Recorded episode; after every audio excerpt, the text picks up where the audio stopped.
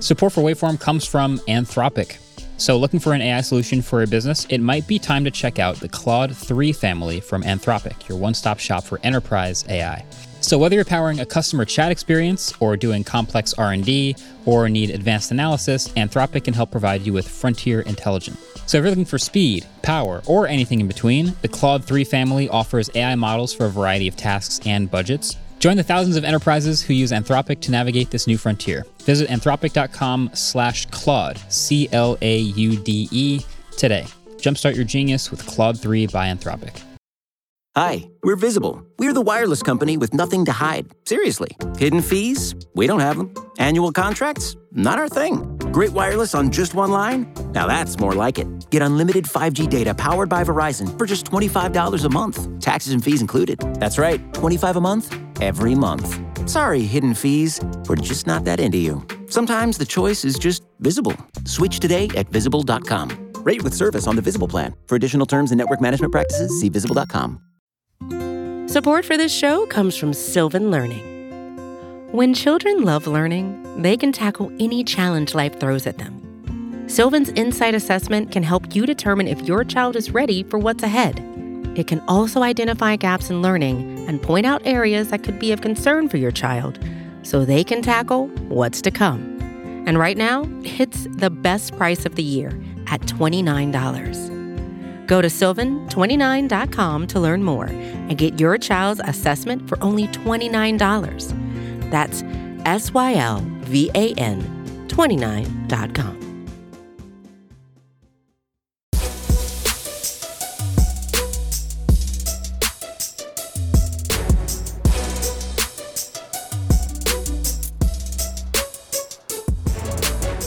Hey, what's going on, everybody? Welcome back to another episode of the Waveform Podcast. We're your hosts. I'm Marques Brownlee, And I'm Andrew Manganelli. and it is Techtember. It is it, it is Techtember for sure. Uh, so our schedule is pretty much out of control. We've got a ton of videos that we're working on. There's a, a bunch of videos that have already gone up on the channel. There's a bunch of tech in the studio. It's just everything's happening. It's like this every year before the holiday season.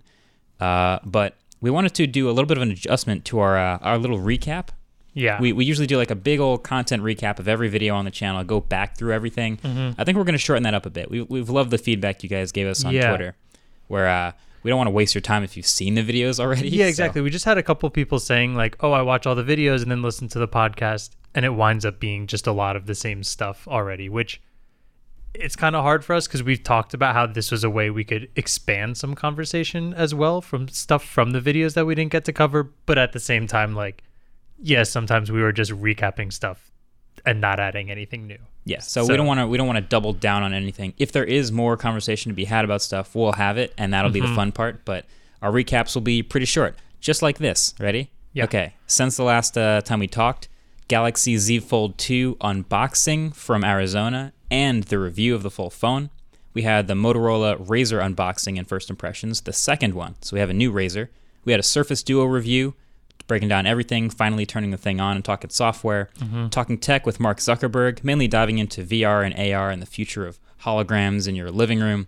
And lastly, Apple Watch Series 6 first impressions and unboxing, along with a little bit of Apple Watch SE. There we go.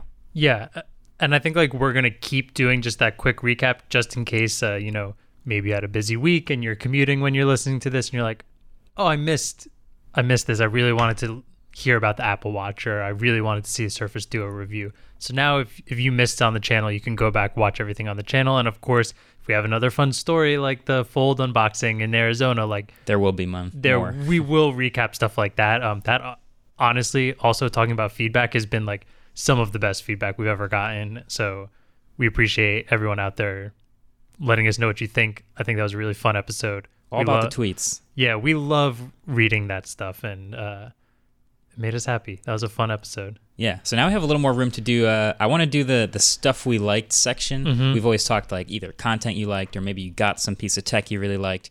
What do we have this week that you want to talk about? yeah i have a product i liked this week I'm about products. I like products. Yeah, and I think like I feel like some people see me as the person who talks about gaming stuff on the channel. So uh Go on. Here's some more gaming things. I I've been super super uh like stubborn to ever go to a wireless mouse for gaming because I've always just heard bad things about it. And when I tried them years ago, there was definitely like a latency issue. It seems sacrilegious every time I hear about wires and wireless in the gaming world. Everyone seems to just default do it wired. No one wants Yes. anything wireless in gaming. And to me, that was always backwards because wouldn't you want wireless tech to get so good that you don't need a wire? But hey, I guess it, it runs that thing though. You want it to be so good that it doesn't need a wire. I don't think there was anyone who was like, I prefer a cable, but they were, it's not worth five or six millisecond like latency stuff Yeah. like that. That I guess that's just what it Um, sounded like to me. Is like yeah. everyone is so anti-wireless no, in I, thi- I think it's just like I want the competitive advantage that I can't handle that Fair. little minute thing. I mean, if, I think when I use the MX Master at work, I think to myself like, if I use this for gaming, I would be miserable. Like, Can this you just feel feels, the lag in the MX Master Yeah. Performance MX? Really? Yeah, Okay. I think now I want you to try. Yeah, because I'm I'm also on the Apple display. It's a 60 hertz display. It's a normal. yeah, that might be a wireless little bit of it as well. You're very Um, used to a higher refresh rate monitor Mm-hmm. with a wired mouse. I'm curious if the dis- the difference you're noticing is the higher refresh rate monitor and It not might be. the wired to wireless. It might be. It's also like a bit of just like the feel for a game and the controls. So when Yeah. you like uh, use something like if I know if I were using it with MX Master, I would I would 100% feel the difference, even if it wasn't a super competitive game. I just know. Um, even like when we used to do um, Rocket League on the PlayStation, when I started playing Rocket League with a wired controller on my computer at home, It was faster. it was miles. Like Okay. you, when you get so used to Rocket League, you're like, you have to time all the shots and stuff like that. And I was just completely over under whiffing when I came back to PS4. Interesting. Um, okay, so you found something wire- Yeah, I, I haven't even talked about the product yet. Um, I tweeted that I was thinking of finally doing it because uh, I've been playing Valorant a ton, which has changed the way I use my mouse. I use it at a way lower sensitivity, which means if you need to make a big move, you need to move your hand way further. Um, And no matter how I set up the mouse with the bungee, I would either at some point have too much slack and you would feel it like dragging, which is annoying, or you'd have not enough slack. And if you move too far to one side, you'd pull the the whole mouse bungee with you and everything. Um, Yikes. so I, I asked Twitter, all right, everyone, thinking of finally diving into a wireless mouse. Wireless. What should I go for? And it was overwhelmingly telling me to use the Logitech G Pro Lightspeed, which I've heard a million things about. I think almost every pro and every streamer probably uses it in all these competitive games. And it's just really hard to justify spending $130 on, a On a mouse. mouse, yeah. Um, especially when it's not even. I only use my computer at home really for gaming, so it is just purely a gaming mouse. For Now you know what? I'll push back on that. I think the I I want to spend the most on the best quality of the point of interaction that you can't avoid. So for me on a computer, it has to have a great screen. Don't cheap out on the screen. It's the only thing I'm looking at. The case Mm-hmm. can be ugly, the cables can be ugly, but I'm looking at the screen. For a phone, a it's like the same thing. I I need uh I think if you're a gamer, you have to have a good mouse. Like you got to spend money on the mouse, right? You, you could think of it also in like in terms of sports. Like uh, we play ultimate frisbee. Like I'm never gonna cheap out on a pair of cleats because I yeah. know that's like one thing that I want to feel the most like part of me when I'm playing. Because if I'm paying attention to oh my cleats don't fit or the spikes are like the patterns messed up or I'm, I'm blowing through it, yeah, off, everything yeah. else feels off. So it, I finally just sp- spent the 130 bucks. Okay. Uh, brought it home. I even set up a stream for this to test it out because I just wanted to. It's always weird. You you change to anything you're used to, and things are going to be way different. And I thought it was going to take a while to get used to. Plugged it in, set my DPI right, got all my sensitivity down pat to how I wanted it to kind of make up for the feeling difference, and I am in love with it. Whoa, that's very positive review. I I'm so sad it took me this long. It's one of those I loved my I had a glorious Model O before and it's a great mouse. Looks good, feels great. Even they do do something with the wire to make it be less annoying, but it just got to the point where it was too annoying and now I will I just don't want to use anything else. Your I'm just gush mouse. I'm gushing over this mouse and it's like it feels so Okay. weird to be that adamant about a product, but man, Logitech just knows what they're doing. I've used their mice in the past. I used the G303, which they discontinued, and I was really bummed about. I get why. I don't get why you'd ever go back to that if you use I mean, this. as, Um, if I talk about Logitech for more than about a minute, I mean, it all comes down to how good they are at mice. They do a lot of other stuff. Yeah. They do headphones, they do keyboards, they do accessories, but their mice have been top of the game in a couple departments. Like almost every YouTuber, video editor, reviewer I know uses a Performance MX. Yeah. And nobody told us to, nobody like independently was great. like, have you recommended it? It's like we all just found this mouse on our own and we all love this mouse. Mm-hmm. And that's a Logitech that's a Logitech thing. I I had issues with it. I tried other mice.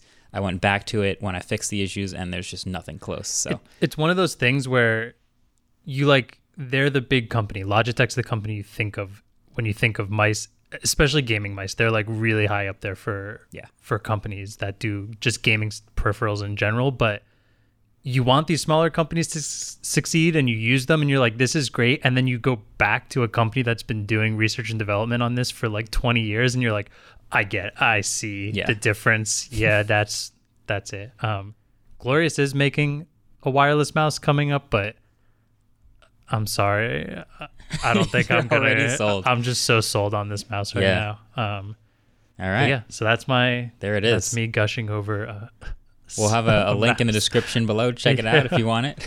Um, do you have any any content or any products? Oh, I you've Been do. a fan of? Oh yeah. Oh, I do.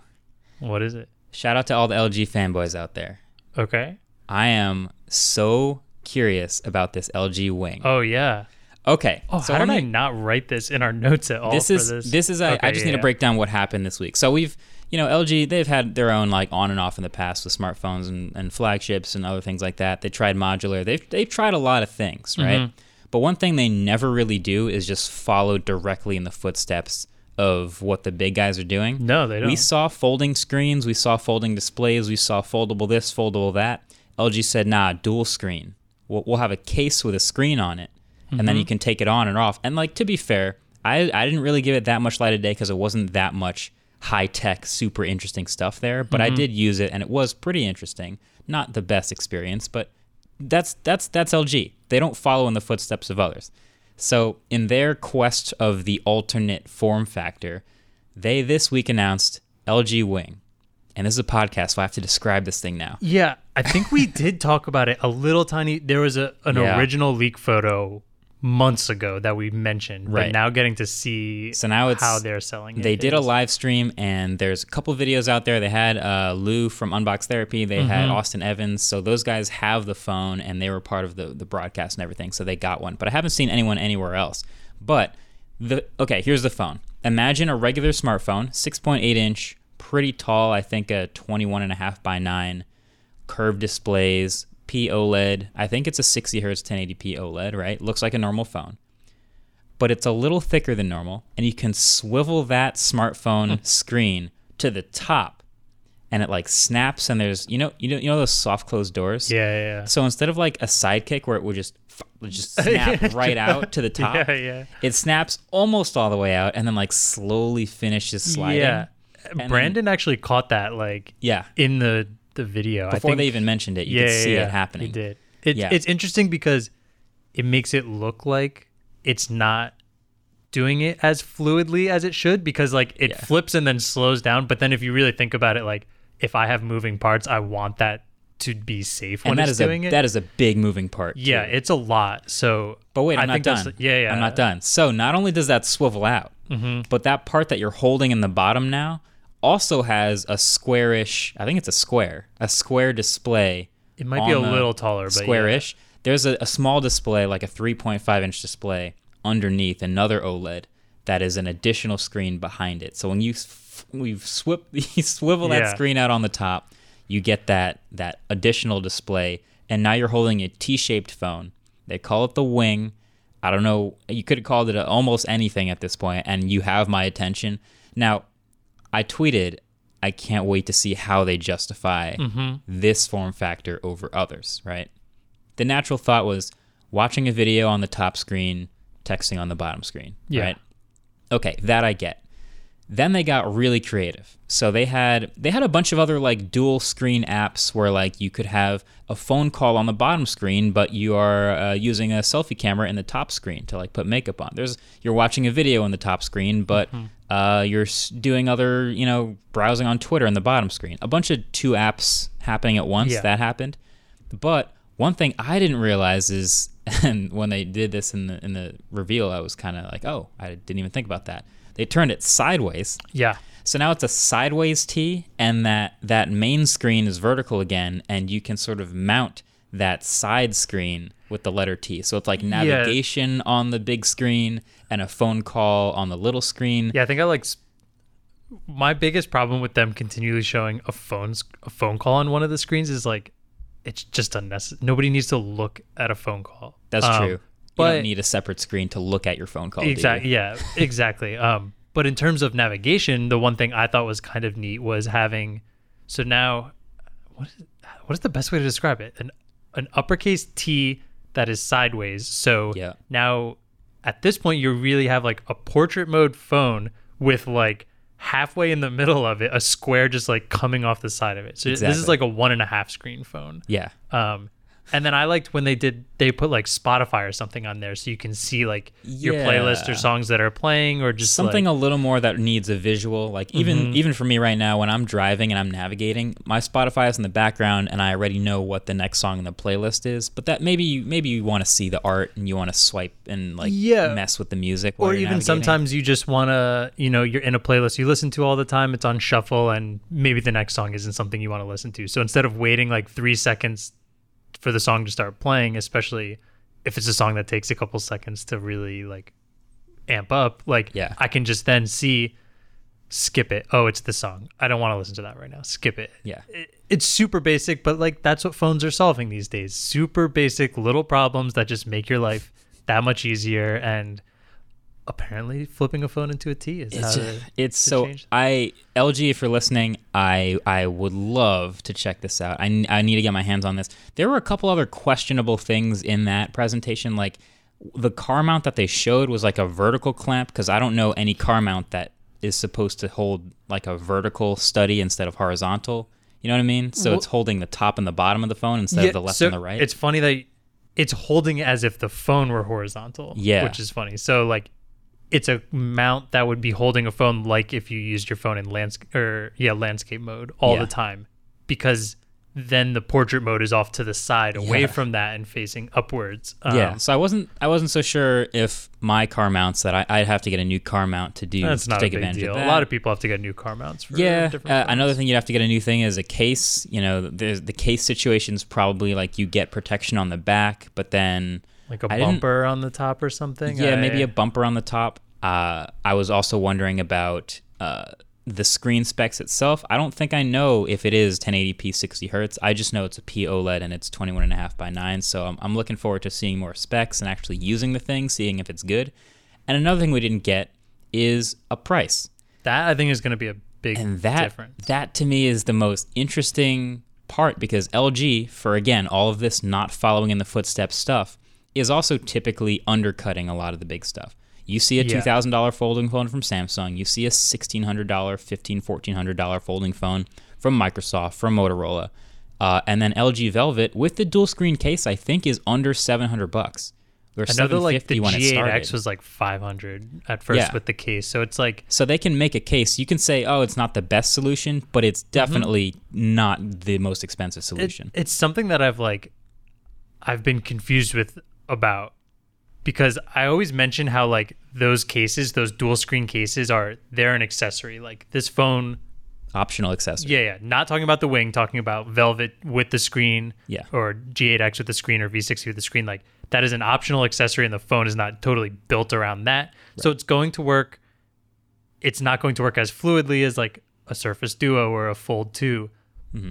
But it's to be way cheaper and it's still an accessory. And if you don't want something that thick, you can pull it off. It has its own pros and cons. I just Yeah. don't think the comparison between the two of them is just Oh yeah, no. fair. It Um, it only it only compares if you're just counting how many screens it has. But Yeah, other exactly. than that, yeah, it's a different form factor. But then the wing is now something that has to be like this all the time. So they're clearly going to be developing it yeah, purely like for that, and It's all built hopefully have optimization for that. And it's So here's my theory.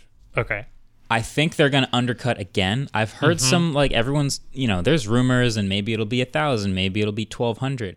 I think this this flip. I think this can be under a thousand dollars. I think this can be a nine hundred dollar phone because I'm seeing P OLED, 1080p, 60 hertz, cheap panel.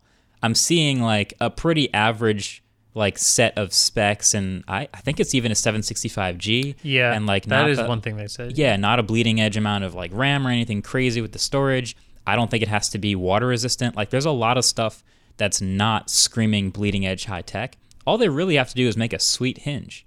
And the software development to to sort of Yeah. optimize that dual screen experience depends on how much they want to charge for all that engineering of the software experience, but I think hardware wise it's not that expensive of a phone. And I think what's super beneficial about that is right now, if you want to use a new form factor, you're paying for it. And you're paying for it by the price. And you're losing some things. Like you said, waterproofing, like none of these new, these new form factors have something so Yeah. simple like that. Or uh, like lower specs, like Surface Duo doesn't have all the top specs right now either. So if they can, though, take that and then you're getting to try a new form factor while also not paying over a thousand dollars to almost be like a tester it's Yeah.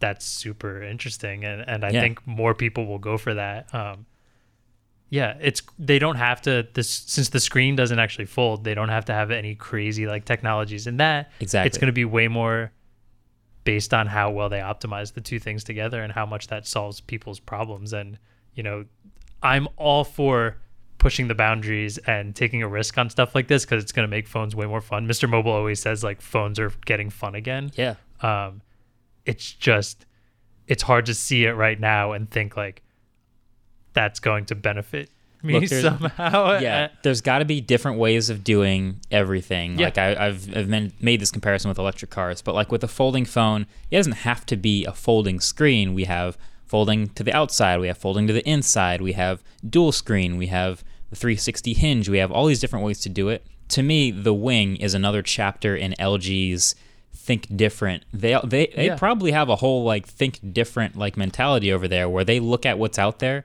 and they go, "Well, we're not doing that." Even though the back looks exactly like the S20 or the Note 20. Hmm. But they think, "Okay, we're not doing that, but we're going to find a way to do it a little better or a little cheaper or a little different in order to differentiate ourselves because at the end of the day, they're not really competing in the world of $1000 phones the way the behemoths that the Samsungs and Apples basically are. So I, I am I'm very curious for Wing. We'll uh, see we'll see about price and getting it in our hands, but it's if, wild. If every company right now is coming out with a fold and LG throws the wing out, I want to see their prototyping lab so bad. I cannot oh. imagine what is there Oh because just God. like you know, it's just if, sidekicks. If everybody, but like if everybody else is, what other ideas did they come up with? If they were just like, Yeah. we don't want to do the fold right now. Technology is not there. Everybody else is trying it. We want to differentiate ourselves. Go make something cool. I would kill to see what some of the other ideas. I want to see the six month old prototype that didn't make it. That wasn't good enough That to be the like, wing. Oh my god. flings off of the body of the phone when you flip it up. But um, th- this is kind of interesting. We've talked about so right now we have a bunch of folding phones in the office, but we were thinking between Vin, Brandon, and I, I don't think any of us have used a folding phone. Brandon may have for a little bit. I think he tried to use the Fold One for a little bit. yeah, while. for a little bit. yeah. So, as three people who now have not used it, we're thinking of potentially dividing up three of them when we're done with the reviews of it. And all of us would have to use it for a week or two so we can get kind of an idea of what. So we should have And each each one of you using a different folding yeah, phone. so at the same time. probably Okay. Fold 2, Duo, and then one of the clamshells. So Z Flip or Razr. uh, Razr. Split it up between the three of us. If if Brandon's used the fold, then we'll give him one of the other ones that he hasn't used, and Yeah. it just might bring all of us on the podcast talk about how it changed some of the ways we do things, Yeah. and because That'd now because now you've encountered, you've used one before, So get a perspective of someone like doing this for the first time. Like we are now Gotcha. we skip first generation. Let's see what it's like To dive going right in. straight into something that's a little more polished and That's not fair. just That's ripping the screen off first. A really good point is most people getting a folding phone when they eventually do will not have had experience with 4 or five other folding phones of various Mm-hmm. Even generations one and at this- states yeah. of completeness. So yeah, but you know what? Speaking of first gen folding phones, Mm-hmm. we actually did have a chat with Panos Panay, the chief product officer of Microsoft, who's of course a big part of the launch of the Surface lineup and the Surface Duo. He's kind of described it as his baby, his child, to the maybe uh, slight chagrin of his actual children, but that's okay. Uh, it's a really fun interview, and uh, we're going to get to it right after the break. But we talk a lot about Surface Duo and the choices they made with it and why they ended up doing what they did. We shot that before my review published, so that's the context of it. But yeah, we'll take a quick break, we'll come back, and then we'll listen to that.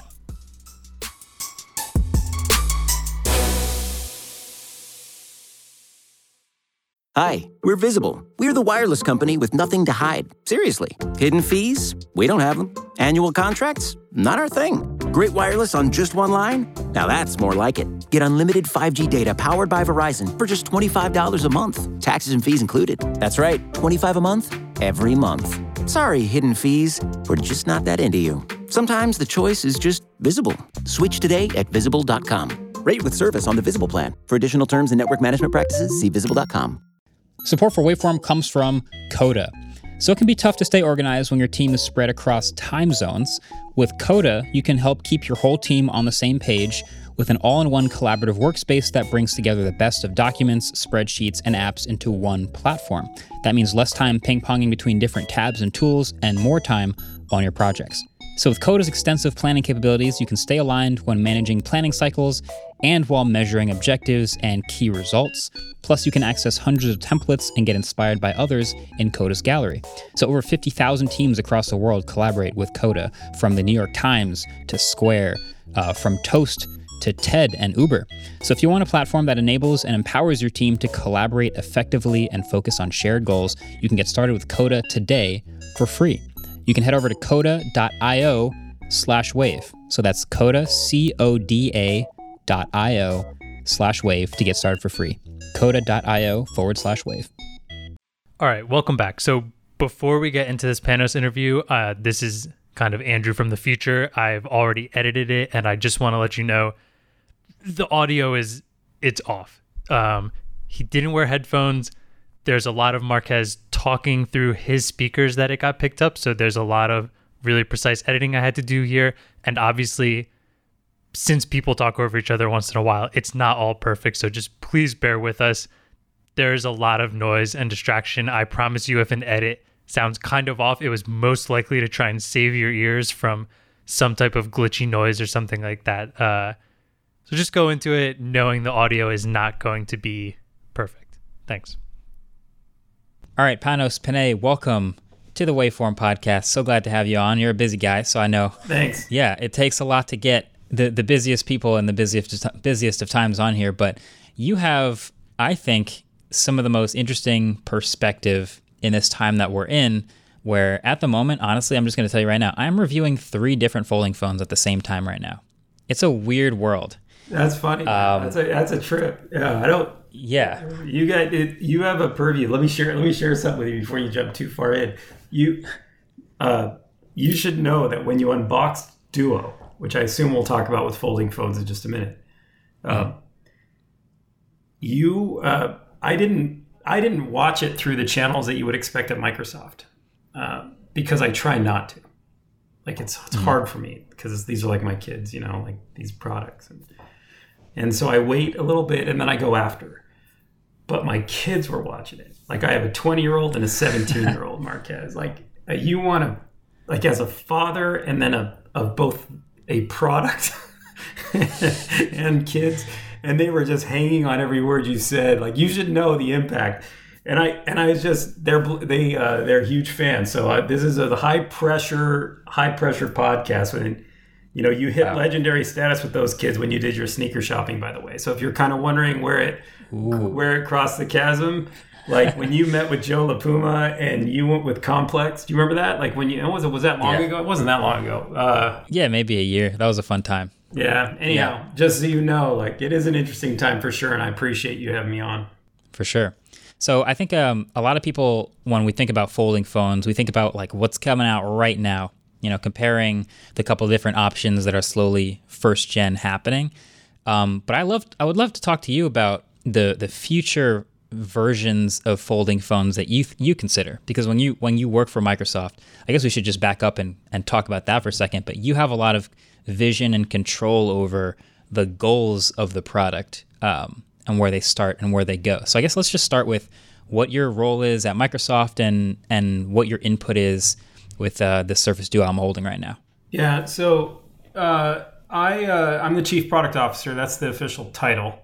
I, I don't know necessarily how that translates, but ultimately um, responsible. You think about it as at the end of the day. Um, hardware software coming together the product that you buy the thing uh, that is you know whether it's that object or it's uh, maybe even a, a piece of end-to-end service and software coming together but my responsibility is kind of stitch a lot of that together. Uh, I'm also, you know, I'm responsible for the Surface line and have a deep history there, and responsible for the Windows product line. Um, and uh, so it's kind of got a, I get a general sense of almost everything across Microsoft because at some point everything comes through these products, Windows and the device. Um, Right. And so my responsibility is bring it together, bring it together in an elegant way, and then and then look for future and where we should be taking things. And I get to play both sides of that, the now Marques, and then wh- where we need to be. I like often talk about we. I'm you know my role in in this team. Uh, I I have an amazing team, and that's where really it's a reflection of this team. But it is we want to provide you with products, uh, people with products that they can use now. We want to provide them um, with the tools they need in these products to get to where they want to go. And uh, ultimately, we want to invent and create so when people get to where they're going, there's a new kind of form that they can take uh, to go change the world. And that's that's kind of my role. Awesome. And also because of your oversight in all of these different programs, you get to be often the one presenting this final product, which I think in this world of, let me tell you, of COVID uh, times and presentations and virtual events, um, we even have, we keep a little power ranking on the podcast of like our favorite events and presentations. And I think your, your presentations, your, your passion is contagious and it's, it's also not something to overlook. So I'm, I'm glad that, you know, the product has such a great spokesperson for it. Thanks, thanks. I appreciate. It. I you know one of the beliefs we have is we want the product makers to talk about the product. So like you, you uh, at the last event for the Duo event, you you met Pavan, you met Shilpa, you met Jasmine. These are the true product makers.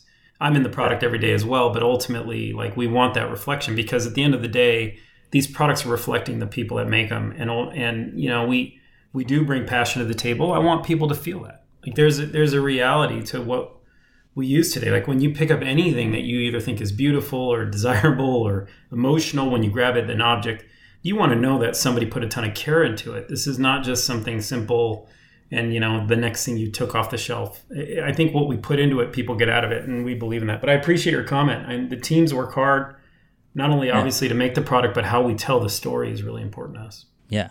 So I think it was about a year ago, maybe a little more, uh, that I was out in Seattle and you were showing me uh, a, a year ago version of the Surface Duo.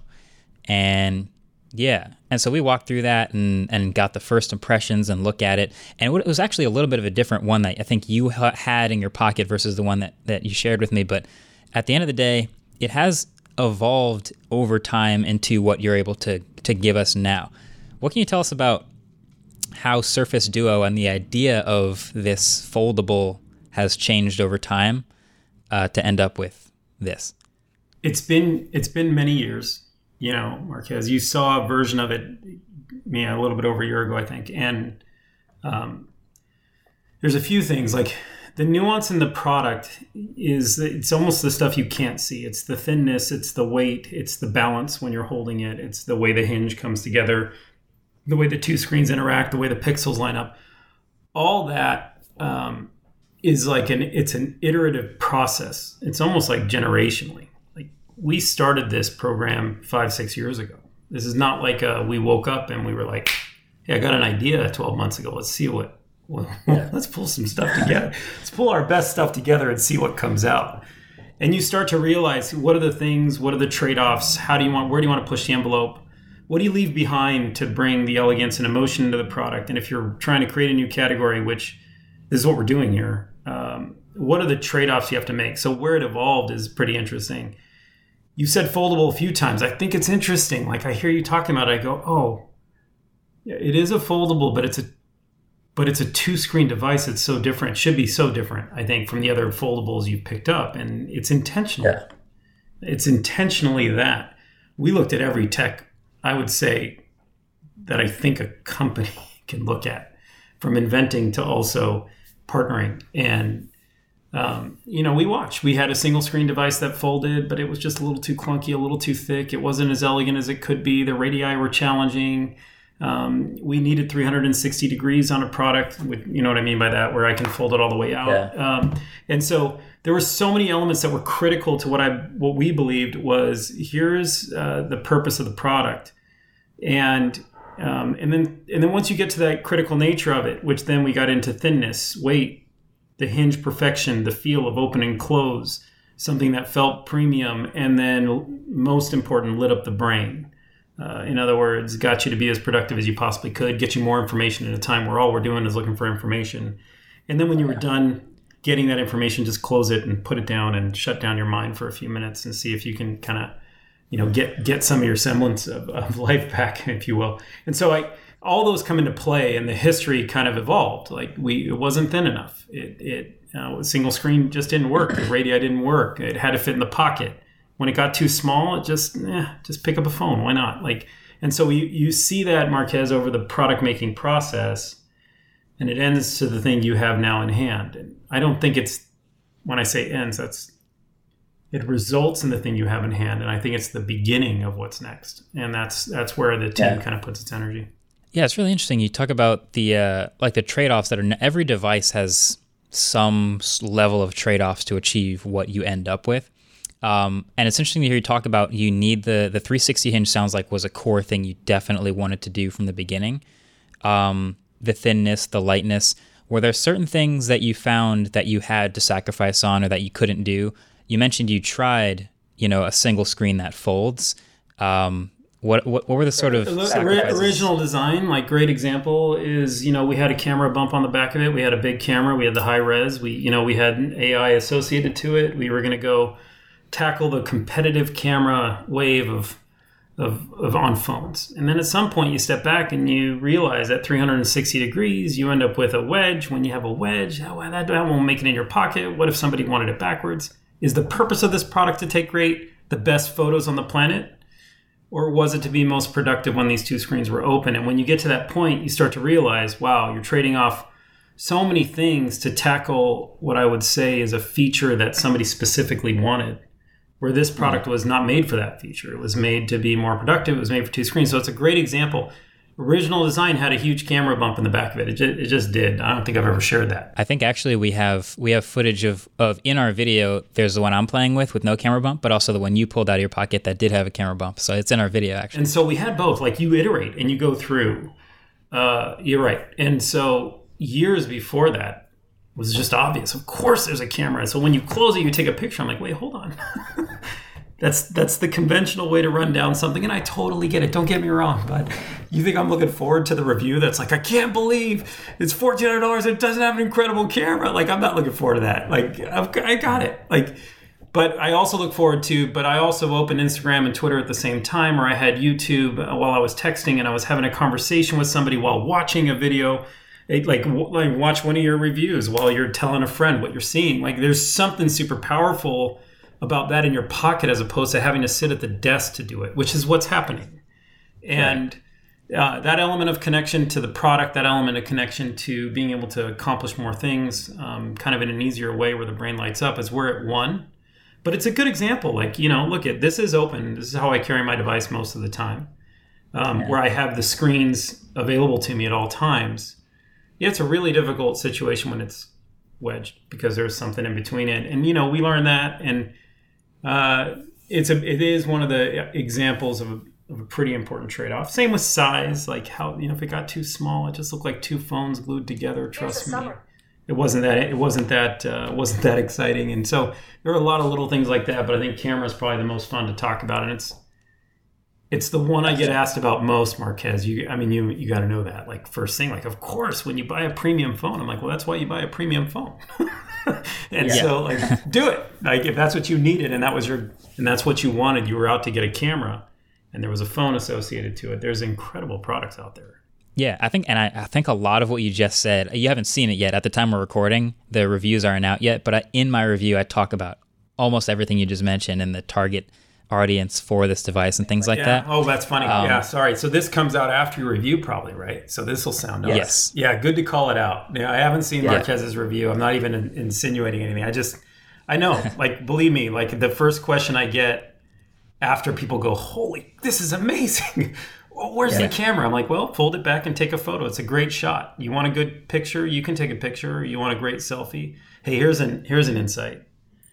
The front facing camera was pretty critical to because when you right. think about why you're building a product, you're in this case you want to be more productive. I want you on a Teams call or a Zoom call, and on the other screen, uh, whether you're playing poker with your friends and you're you know having a connection point with two screens, or you're having a meeting and you want to see what's on the other side, or you are bored and you just want to browse. Like that front-facing camera was pretty important.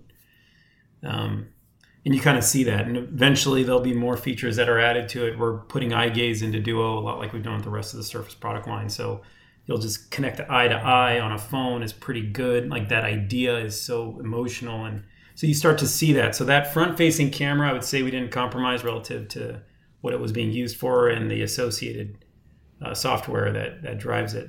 But it uh, and if you want to take a great photo, you still can. Marques is just a question of um, you know what your desire is at that level. And uh, I also want to touch back on when we visited you guys in in Seattle last fall. You showed us. I a lot of the time I, I use this device. I'm thinking about my desktop because I sit in front of two screens. And I, I, the reason I sit in front of two screens and not one ultra wide screen is because that compartmentalization that I'm just so used to, where I divide up my workspaces, translates really well to this. And something you guys showed us in Seattle was like these labs where you're literally analyzing brain activity of, of people using the device and then productivity and figuring out that flow. How much how much did that research actually translate into changes that you made on the, on the device itself? Huge. It, it played into a ton of it. So a couple of things. The difference between a single screen um, where you're trying to manage things yourself and multitask and so forth on the brain when you're watching it uh, I'm sorry, my printer's going off in my office. Apologize. But the and uh, two screens side by side. It played in a massive role.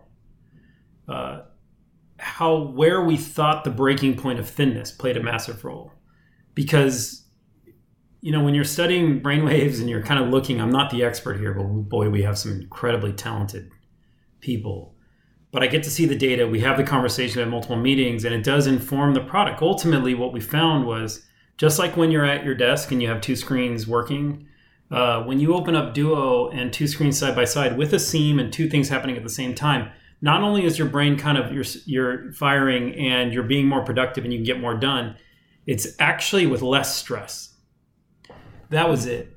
Like you want like gold in my mind, like whoa, and so what we're finding actually with people, people who use Duo for a longer period of time, there's a learning curve on this product, Marques. Like when you first use it, you're like, ah. And then you second, first read is beautiful. Second read is learning to use it. I'm not sure. Third read, two weeks later, you're you're living with it. You're like, oh my goodness, how did I work with one screen? That feeling it comes from that combination of I can do more and it's fun, or it, it's easier. And when you you hand somebody two tasks as an example where you're studying, and you saw this in the lab, which is very cool. I almost forgot about that. You hand somebody two tasks, and you say get it done on a single screen and two screens. You can literally just watch how it.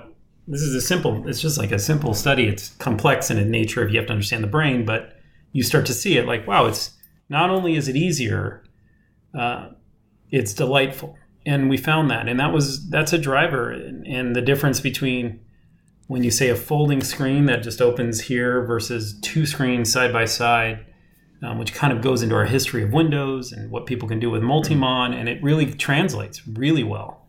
And so we kind of see that. It's it's been fun to learn and and and part of the process of making a product. Yeah, I can say for sure the learning curve I've I've witnessed in my weeks of using it, where like now, far more often I'm willing to pull out the Surface Duo and attack email and calendar at the same time, and that's something I kind of hate doing on normal on like my my phone. Like I, I'm just not a fan. Um, but I'm far more willing to do it when I have that that division of workspace. It's the context switching that's costly. Like you're going in and out. You're actually yeah. context switching as well, and it's costing you cycles and energy. And ultimately, you put it side by side, and it's almost the delight is it's all available to you, and you start to you start to feel it. Uh, we love that. Like I love hearing you say it. I, you know what's funny is I, I debated with the team giving you a product for a lot longer but the software is still evolving in the sense of then there's another build coming that you don't have yet, and ultimately it's getting to that point of awesome. And but the, you know if I give it to you too soon, and you're you know you got to deal with more bugs like I you know early on, and now you, know, you can kind of see the product is uh, stable and delightful, and it just keeps getting better. And so is this trade off like when do we hand it to you, especially for somebody who had already seen it? because there's a lot of folks that mm. had not seen it. They may have saw it in your video and they maybe saw it on stage with me, but they hadn't put their hands on it. Uh, you you got as close to it as as anyone uh, early on, and it would have been fun. But we believe the more time you have with the device, the more the harder it is to live without it. And I think that's a pretty good sign for any product we make. So I have a question for you that I think you are probably one of the only people equipped to answer, which is where do you see Surface Duo, and I called it a foldable, but you can you can call it kind of whatever you want. But where do you see this this Surface Duo product in five to ten years time? What are what are some technologies that wow, if only I could have fit this, or if only we could have also included this, then it would be perfect. Like wh- where is this headed? You're so close to asking me what my roadmap is, so it's a dangerous dangerous answer. uh, you've been in our lab. You've kind of seen the way we operate. The we push boundary here, as you know, on hinge and thinness because we wanted a starting point, not an ending point on that. But think of Moore's law. This product that it applies. At the end of the day, uh, product will get continue to evolve from thinness. Uh, at some point, there's a point of diminishing returns, as you can kind of imagine. Uh, but it, in size, uh, you you will start to see different types of screens. I think in five years, um, the opportunity to blend folding and two screens next to each other and then bring that delight to folks uh, with the emotional connection is real. But also the integration of deeper AI and AR and these products will be real. I'm going to five years on you. I'm not because I got to be very careful not to give you a here's what the future products are, and then people are like, wow, uh, you know, people would love that. I bet they would. But I don't think like I think this is the beginning of the form factor for not just Microsoft. Like if it, if you if you said Panos, what you, what did you write down? Here's what I wrote down in the sense of the vision. Let's go create this form factor, and the more the more companies who adopt it and take it and run with it, uh, the the more excited we should all be. And so you know maybe that's a little different because as Microsoft, we get this opportunity to refine. Sorry, my dogs are going crazy. You get to re, you get to refine Microsoft 365. You get this opportunity to evolve um, all the portions of Microsoft software and services that show up on Android, and they just get better. And the more companies that take that, the more hardware manufacturers, if you will, I don't even know what to call, you know, competitors, uh, partners take it and run with it, like the more I would celebrate. And I actually believe, Marques this is it. Like people will find themselves more productive on this product. And over time, that'll only get better. And I think that future form factor, like we need more from products that are in our product in our pockets. We just we need more from them. You can argue, I can do everything, I can do anything, but you're starting to see even during COVID time, you know, like if if you ask your if you have kids like me, I think uh, three months ago, and remember what I do. I'm part of Windows and Surface. You ask the kids like, "Do you need a Do you need a PC?" They're like, "I'm fine with my phone. I can do everything." Mm-hmm. And then all of a yeah. sudden, uh, you know, the the world changed very quickly, and that responsibility and understanding of how much you can get done. But I think Duo is a form factor that starts to bleed into that world of the phone evolved, and um, I think that's that can be transformative, and and we believe it's a category that extends itself. I I hope, uh, and and kind of I will other companies to go after it. I think it's a worthwhile worthwhile opportunity for folks. Yeah. I have a I have a theory that I'll I'll bounce you off your ears and and leave you with this, and you can tell me what you think. So my my theory for Surface Duo is the dual screen form factor is awesome right now, and it will continue to be. And when you have this hinge, that you can't you can't achieve this form factor with the folding display tech that's out right now. But sometime exactly not yet. So sometime in the future, when that tech gets better and better, it will get thin enough and good enough that you can do this awesome form factor with the awesome like all around wraparound screen and have that like new stunning design. And sometime in that future timeline in my in my brain, the tech has gotten that good and Surface Duo eventually does have a folding screen and, and takes all the best from that form factor too. I would bet on you. I would bet on you. Like we we see that path. We see that, but uh, you can't jump there too soon.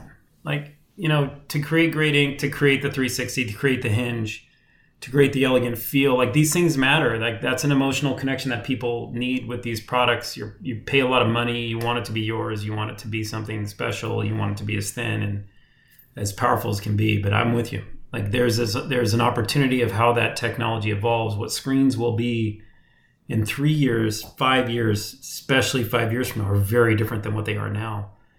But the yeah. anchoring point is the experience and two screens and how you evolve from getting smaller to larger and putting productivity in your pocket. I think it's going to matter to us, Marques. It's going to matter to all of us. And like the more productive we can be, the more fun we can have, the more we can consume, the more we can engage with the people we love and care about and want to connect with. Like it, it's all, it all, it all kind of pays back into, into accomplishment. And so, your your vision's not wrong, and if you want to come hang out in the labs, you should do that because I think I'd take it now. You know, I'm happy to take you up on that. Happy to write down happy to write down the patent that you invent for sure and and and and attribute it to you. But I could use I could definitely use some perspective. Man, if it's anything like the the anechoic chamber we spent a few minutes in, I would happily spend plenty of time out there. You, how did you do with that, by the way? Like, oh, like it's deafening, right? It's so quiet. Like you it's can. It's incredible. It's like I, yeah, we, you know, I'm, I'm recording this in our podcast studio, and our goal is make it as quiet as possible, get it as damp and as you know acoustically perfect as possible. And I think we've done a good job. And then I hang out there for a few minutes. I'm like, that this is this is something. You should do that. You should bring your you should bring your podcast to the anechoic chamber and just just we can set you up in there with no noise and just you.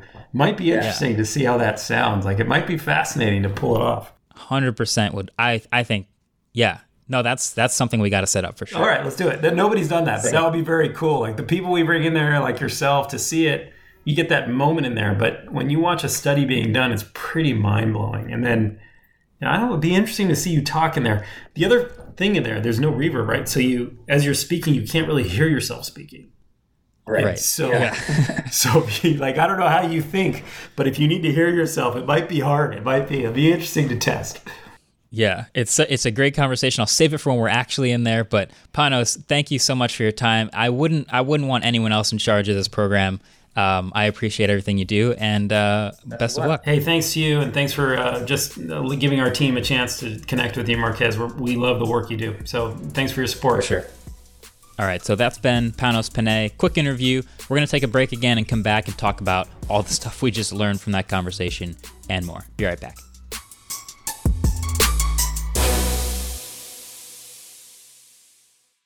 Support for this episode of Waveform comes from Gigabyte.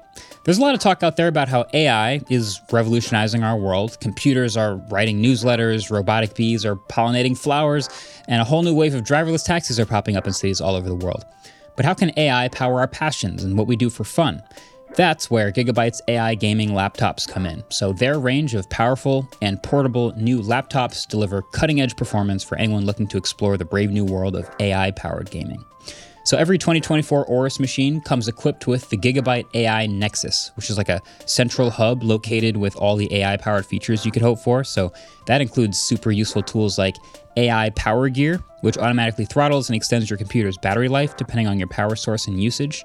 You'll also get access to AI Boost, which optimizes performance based on what you're doing in that moment, whether you're ripping through an FPS or running your own large language model. AI Boost automatically adjusts the GPU and processors to maximize responsiveness and deliver unparalleled efficiency. Lastly, AI Generator includes various generative AI apps for quick startup, and all 2024 Gigabyte models seamlessly integrate with tools like OpenAI and Microsoft's Copilot AI chatbot. But the Aorus 16X and the Gigabyte G6X take it to the next level with a dedicated Copilot key, allowing users to swiftly tap into productivity and generative AI capabilities. I also keep hearing AI is going to change a lot in the gaming world. Andrew, can you think of anything about that? not just optimization like you said but like more personal optimization i could see happening where like maybe you're playing a competitive game like valorant and you want higher fps and lower resolution like you you're okay versus like the witcher where you might want 4k crispy resolution and like a lower frame rate i think finding that between your computer specs and what you want might help out a lot Nice. So all of the models that I've been talking about are available right now at aorus.com slash laptops slash gigabyte dash AI. So that's A-O-R-U-S dot com slash laptops slash gigabyte dash AI. Gigabyte. Team up, fight on. Support for this show comes from Sylvan Learning. As a parent, you want your child to have every opportunity, but giving them the tools they need to tackle every challenge, that takes a team. Now more than ever, educational support tailored exactly to what your child needs can make all the difference. That's why parents have trusted Sylvan Learning for 45 years as the ultimate teammate in their child's educational journey, instilling in them a love for learning and a passion for reaching the next level. And Sylvan's Insight Assessment can identify gaps in learning and areas that could be of concern for your child. It's a 360 degree view into your child's learning that you can't find anywhere else and helps ensure that your child didn't miss something in school that might put them at a disadvantage in the future. And right now, it's the best price of the year at $29. Go to sylvan29.com to learn more and get your child's assessment for only $29. That's S Y L V A N 29.com. Another day is here, and you're ready for it. What to wear? Check. Breakfast, lunch, and dinner? Check. Planning for what's next and how to save for it? That's where Bank of America can help. For your financial to-dos, Bank of America has experts ready to help get you closer to your goals. Get started at one of our local financial centers or 24-7 in our mobile banking app. Find a location near you at bankofamerica.com slash talk to us. What would you like the power to do? Mobile banking requires downloading the app and is only available for select devices. Message and data rates may apply. Bank of America and a member FDIC. All right, welcome back. That was a that was a fun conversation. I always like talking to people like that, like Panos specifically, Uh-huh. because you know you can imagine asking someone in like PR, why does this device not have a great camera? And you could you could imagine an answer from a PR person of like, well, we thought really hard about this and we decided that you know it would be better for our yeah, users if we had this exactly. blah blah blah. And I like that Panos can straight up admit, like, yeah, we wanted to put a good camera, but like we really had a focus here on the hinge, and now when you fold it over backwards, we thought it was more important.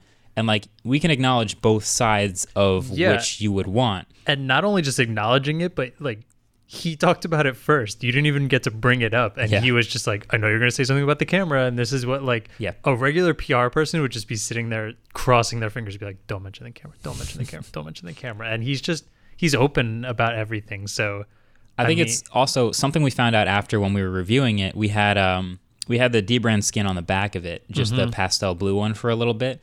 And not only was it like, you know, when he had a camera bump on the back of his, it didn't fold flat. and It was kind of a wedge, and he didn't want to put it in his pocket that way. Even when I put the Dbrand skin on the back, that just those two sheets of sticker basically were too thick to fold it completely flat on the back. yeah like really close but it wouldn't technically be all so that's how precise it is it would be a 359 degree hinge, which Yeah. isn't good enough. not good enough for Microsoft. You want it to fold Yeah. totally flat. And I think that's a big thing that I wish I had done more often is fold it over open and leave it open in my pocket. Yeah, he he mentions that's how he mostly carries the phone around, and it- Yeah. at first you're like, oh, one of the reasons this folds is because it protects it all the time, and I don't really need to worry about it. But we we put screen out a screen is always out in our regular phone, so why is it any It's different Gorilla Glass. for that? Yeah. it'll survive. So I Um, think that's something I would do more if I were to use it even more. But uh, I don't know. I'm I like I said, I'm really looking forward to the second generation of this this duo because it's it's still pretty rough around the edges with this first. yeah, one. he so he mentioned that he doesn't want to go too deep into the roadmap for very very obvious reasons, but he let you explain your prediction. Your prediction was in like 5 years you thought it might come to the point of having a foldable screen. right. If I were to be a betting man for almost anybody who's a large uh a large entity at a tech co- company, they would I would assume the answer would say we're we're totally fine with two screens. It focuses on productivity. We like our hinge more. Um, that is our focus, and just completely skip the question of folding screen. And instead, he was like, "I would bet on you." Right. Yeah. That's it- another not PR answer that I yeah, like it seems very much like yes, they're interested in a folding screen. It doesn't work to the specifications they have right now and doesn't fit in that form factor, but it's something they're looking into. So I, I would, um, I honestly thought going into that he would mention something about like maybe another Microsoft product in the future that would have a folding screen, but Duo is always going to be this Yeah. two very distinct screen thing, and um, but we might see. I cannot imagine how sick Duo would be with a folding screen. it seems impossible right now. It does. It With, seems I mean, completely impossible. Yeah, with the with the tech and folding screens, not only does it not fold out very well because you have Mm-hmm. to stretch it in the middle, um, but the one folding phone that did fold like that had like a big side bezel, like a real big side bezel to fit all those drivers in it. Mm-hmm. Uh, the Huawei Mate X is what it's called, I think. Uh, it's been so long. We I still don't- haven't gotten still never even hands on. touched one of those. I'm Yeah. convinced it's not even real. But, um, I want to try one, but even just think about right now. Think about the full or the Duo form factor, not being able to do 360 degrees, but being able to fold open flat and still have a folding screen. Even just thinking about that is Yeah. pretty wild. yeah. Um, especially if somehow it didn't have any bezels either, or like much much smaller bezels. Yeah, I'd be fascinated by that that. just I think it just proves that how that's how great and how good the the form factor feels on the duo. You know what just- though? You know what the number one thing I got out of that conversation was? What's that? we got to get back to that anechoic chamber.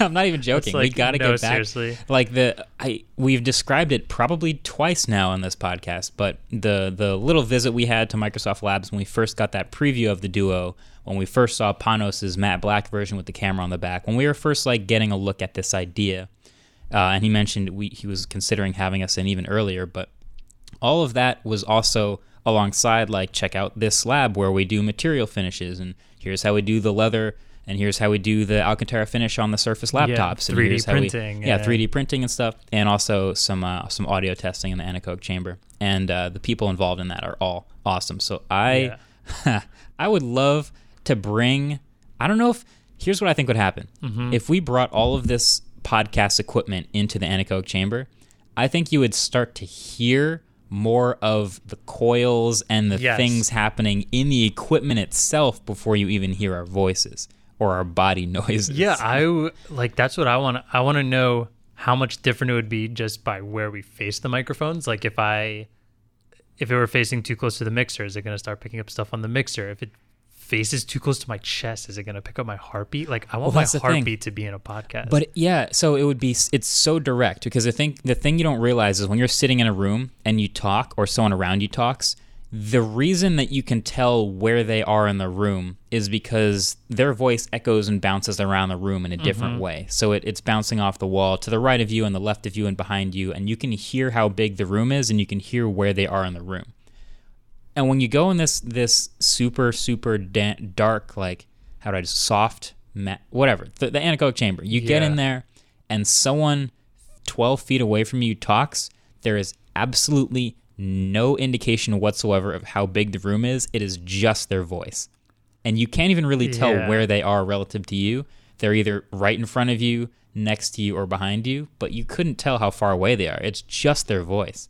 And so that's the weirdest thing. I think if we brought this equipment in there, you would it would just sound like a normal podcast, but even less reverb because it would just be so directional. If I pointed this at my chest, you would just be hearing whatever's in my chest. I, I think it would be awesome. Totally wild. It sounds like a dream and a nightmare to edit in terms of like adjusting sound because I'm so picky with any little type of noise or which is like why we run a podcast next to a, a truck yard is beyond me. But also like yeah, I think you're gonna hear some really weird stuff. And I think we also, if we do it, need to get Gopal, was that his name? Yeah. Do you, remem- he was arguably one of the most fascinating people I've ever met in tech. And I would love to just do a bunch of tests in there with him and talk to him about tests that he does as well. Yeah. And I think it would, I think it would be fascinating and so much fun. Um, and I think he would love it too because he just seemed like the type of guy who genuinely, genuinely loves his job. And Seems like he spends a lot of time in there too. Like he's been in there often. I wonder if that's where he locked himself for quarantine. Hey, I'd be totally cool with that. Yeah, speaking of quarantine, everyone please wear your masks because it'll get us over to Seattle quicker, and Yeah, then right. maybe we can get into there a little faster. That would be sick. Well, I so guess this is our this is our pitch. Microsoft, if you're listening, I'll, I'll reach back out to Panos and we'll see if we can actually make that happen. Mm-hmm. Um, but yeah, that that's pretty much it for this episode. We are back on on pace or on schedule. We'll have our episodes on weekends or on Fridays actually, and I I just can't wait to get back to to, to doing more of this stuff. Techtember rolls on. It does. September rolls on. There is a lot more happening on the channel. Stay tuned for that, and of course, the upcoming podcast episodes. Thanks for listening. Talk to you guys later. Waveform is brought to you in part with Studio 71, and our intro outro music was created by Kamren Barlow.